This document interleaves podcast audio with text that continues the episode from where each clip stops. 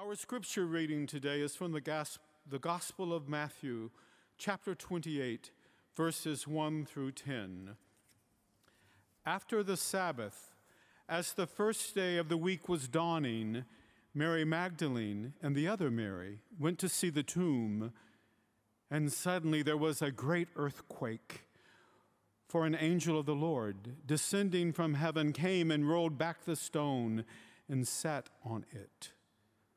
His appearance was like lightning, and his clothing was white as snow. For fear of him, the guards shook and became like dead men. But the angel said to the women, Do not be afraid. I know that you are looking for Jesus who was crucified. He is not here, for he has been raised, as he said. Come, see the place where he lay. Then go quickly and tell his disciples, He has been raised from the dead, and indeed, he is going ahead of you to Galilee. There you will see him. This is my message for you. So they left the tomb quickly with fear and great joy and ran to tell his disciples. Suddenly Jesus met them and said, Greetings. And they came to him, took hold of his feet, and worshiped him. Then Jesus said to them, Do not be afraid. Go and tell my brothers to go to Galilee. There they will see me. The word of the Lord. Thanks be to God. My friends, it is a delight to be with you in worship on this Easter morning, this most holy of mornings. A quick word on our staff. Some of you have uh, asked where Reverend Wortman has been the last few weeks, um, and now you see him here with us. We simply were practicing social distancing and we are trying to create some rotations, but I want you to know that Reverend D. Stone is doing quite well, and so is Sarah Brazington, Robin Schultz, Ellie Cook, and all the other staff are being, they're, they're, pardon me, they're all hunkered down and taking care of themselves, and they're quite well. But we do thank you for your thoughts and your prayers. They mean everything to us. Let us turn our heart to God in prayer together. And Creator God, we are thankful for the life that you have given us. And we confess there are many ways that we don't treat that gift very well. We have been unwise and wayward. We've been sinful. Yet it is the shape of our hearts and the content of our faith that while humanity walked away from divine love, you sent your Son Christ to reconcile us to yourself, to heal our wounds with his life, to cultivate in us a sense for something more, for you. And in like manner, we believe that you sent your Holy Spirit as a teacher and guide and friend. Let your spirit reign in this sanctuary and let it fall around all of this city and all this country and everywhere this broadcast is going. Let your spirit dwell around tables with families gathered, around cell phones where individuals are watching. Let it touch laptops where two or three sit. And let your spirit speak to us a new word about resurrection. God, we are so thankful for this day of life. We are thankful for new life. And today we choose to lean in to the new life of Christ. It's in His name we pray. Amen. There are moments in life that upend you. There are those moments where it feels as though the rug is being pulled out from what you thought were firmly planted feet. I don't need to explain to you how that feels, though, do I? We are collectively in a moment just like that. The second week of our social distancing and shelter at home commands, we were uh, on the phone with my brother. He had closed on a, a new home that happened to be one street away from our home. I know that it agonized me and grieved my parents that we could not go over there and help him move. We weren't supposed to. That night, my brother called me and said that he was running to the store for some provisions. I pleaded that he wouldn't do that because the store is always busier later. I, I said, You should try first thing in the morning, but come to our house. We'll pack up stuff that we have and, and we'll leave it for you. We sanitized the containers and everything. And later, Joel and the family pulled into the driveway. And when that moment occurred, my entire family descended on their minivan.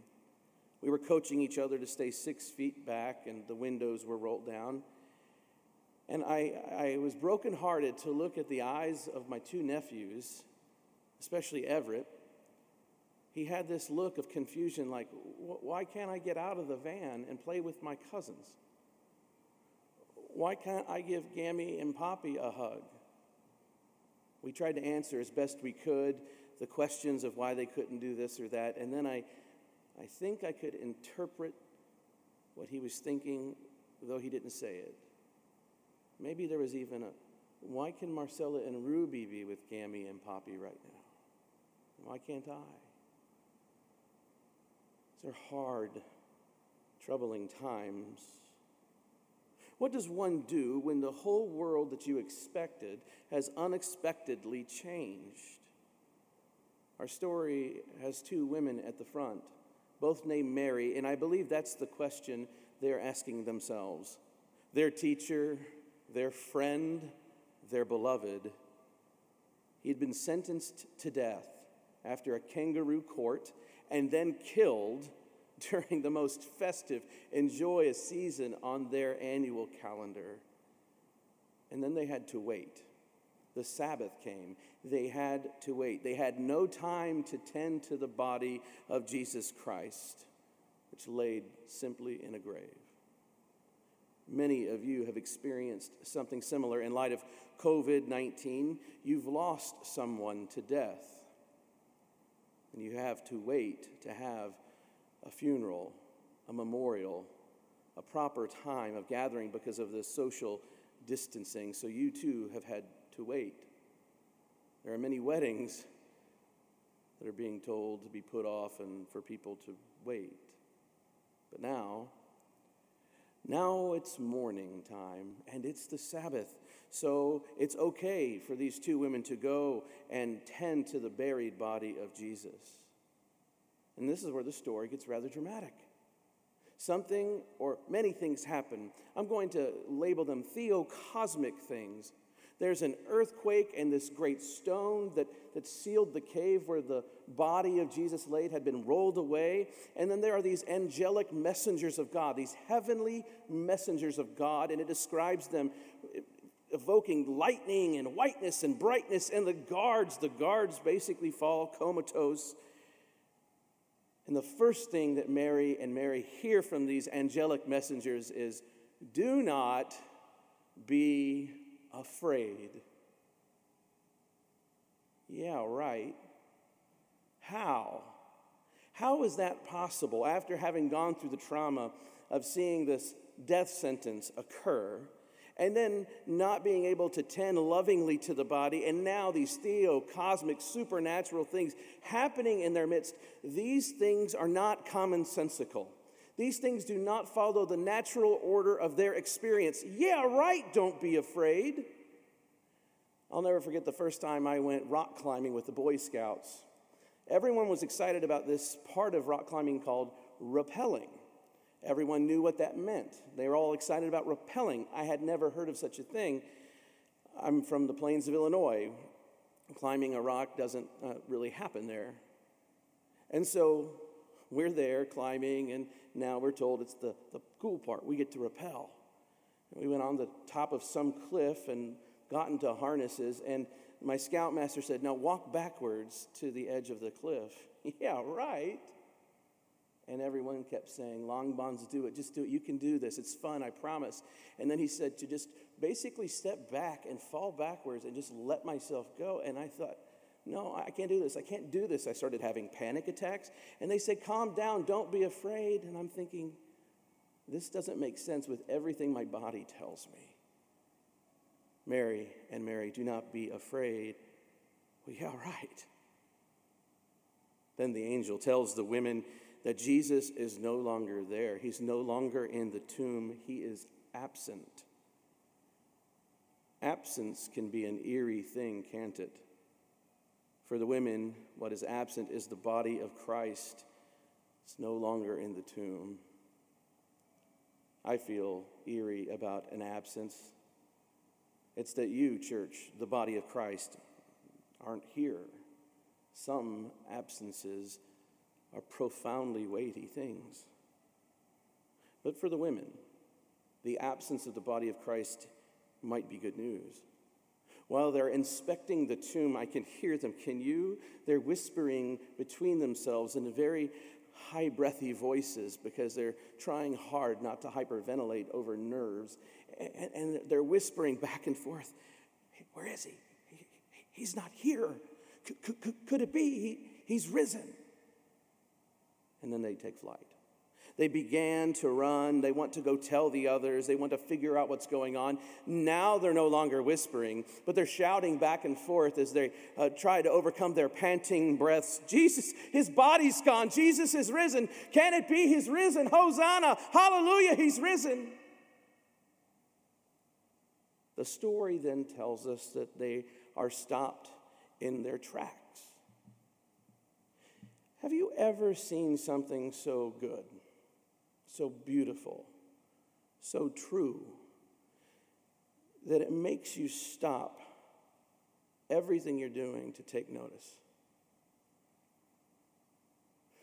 This past week, I have been enjoying the television actor John Krasinski.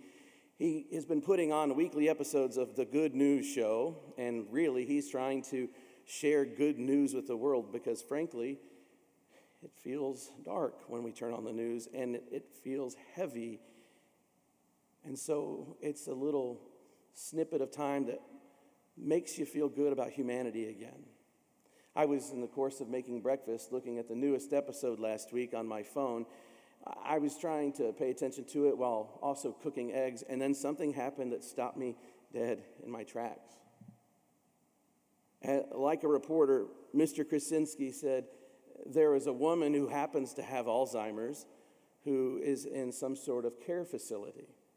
And because of social distancing, her husband could not be with her. And so they show this clip. A nurse must have taken the clip of the husband standing outside the window of his wife's room singing Amazing Grace. And the woman who happens to have Alzheimer's remembers the lyrics and begins to sing with her husband. And I thought, oh my, something so good and beautiful and true. I have to pay attention. Well, the women see what could only be called the most good and the most beautiful and the most true. They see the risen Lord Jesus. They see the one who was unjustly put down, now vindicated. They see the one who was given death for no reason, now overcoming the grave, and it blows their minds. They fall, they stop dead in their tracks at his feet, and they worship. And again, before being told or before following the orders to go and tell the others what they had seen, Jesus tells them again, don't be afraid. What's all this business in this story about not being afraid? What's it all about? I mean, the prospect of such events is so unexpected, so unprecedented, so novel, that I think they, on their own, bring a holy fright. They do. But I'm thankful for that message of not being afraid because it's the Easter spirit. And I'm thankful for the Easter spirit because I think society right now is living in an endless loop of Good Friday. I am thankful for the Easter spirit, and I'm thankful for being told, do not be afraid. Have courage to continue on because here is the, the point of the Easter spirit exile is over. We all feel a sense of being in exile, but the Easter Spirit says there's liberation to come. The spirit of Easter says, yes, death has its sting, but it doesn't have the final word. It means that there is new life. The Easter spirit says, me and you and the cosmos with its cracks and fissures can be healed and will be made new by the risen Son of God. I'm thankful for the message of this Easter spirit right now because I'm tired. When I think of people who embody the Easter spirit well. One of the people I think of is Maya Angelou. She wrote a poem. It's really a famous poem. It's not, I'm not teaching you anything by sharing it, but this poem could never be mine. It's the poem of a black woman who went through so many racial injustices and gender issues and trials with her cultural moment. Yet, with all the hardship, she had an enchanting smile. A simple Easter spirit that says, I'll overcome, I'll rise. Here are some of her words. Out of the huts of history's shame, I rise. Up from the past that's rooted in pain, I rise. I'm a black ocean, leaping and wide. Welling and swelling, I bear the tide. Leaving behind nights of terror and fear, I rise. Into a daybreak that's wondrously clear, I rise.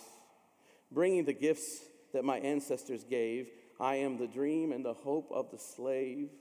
I rise, I rise, I rise. I'm thankful for the spirit of Easter because though I feel like I'm walking through exile, it tells me I will rise and you will too. Though it feels like my body is in some tomb or the body of the church is in some tomb, we remember that the body of Christ that was entombed has risen. I am thankful for the spirit of Easter because it says, because Christ will rise, so will we. Walk away from Good Friday and walk into new light because he has risen. So will you, and so will I we will rise. And the Father, Son, and Holy Spirit, I bless you. Let us pray.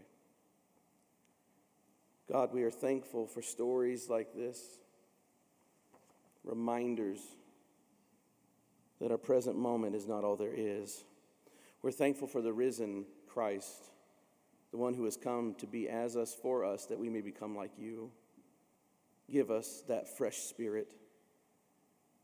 Save us, God in Jesus Christ. Heal us, God, in Jesus Christ. Make us whole in Jesus Christ. Let us come on the other side of this crisis, a new and better society. May it be a risen one, stamped with the cross, sealed with an empty tomb, paid for by gracious gift of love. It's in the matchless name of your Son, Jesus, we pray now. Amen.